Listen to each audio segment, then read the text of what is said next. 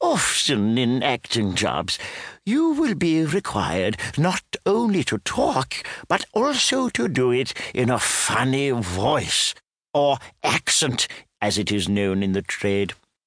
An accent is the way someone talks from a specific part of the world. And if you are very good at them, you can get yourself a lot of work. However, if you can't do accents, you can just cultivate your own voice until it is so distinctive it becomes an accent in its own right. Take Michael Gambon in Judi Dench. The only accent they ever do is their own. And quite right, too, dear. Even if you are awful at accents, it is still expected that you put good ear for accents on your CV. This is something that actors are told to do in their final term at drama school. To be honest, if we want a specific accent, we'll hire an actor who is from that part of the world anyway. Either that, or we'll see if Alistair McGowan is available. In the old days, drama schools used to knock actors' regional accents out of them and make everyone speak in RP.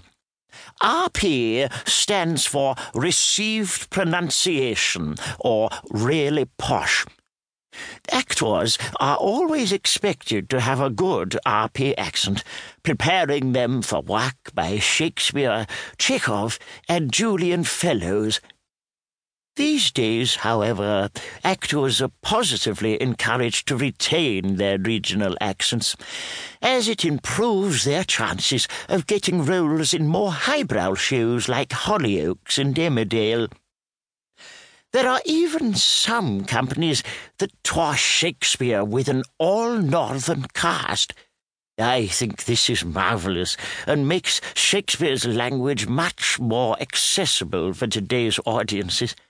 There's nothing lovelier than overhearing an audience member saying, I never knew Shakespeare wrote Coronation Street. Bless them, dear.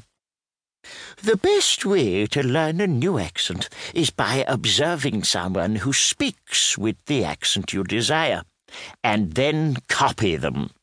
Watch the way their mouth moves, their lips, observe the placement of their tongue, and how nasal the sound is.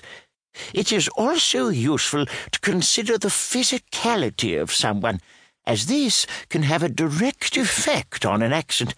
For example, if someone has really stiff shoulders, it will have a direct effect on the tightness of their voice.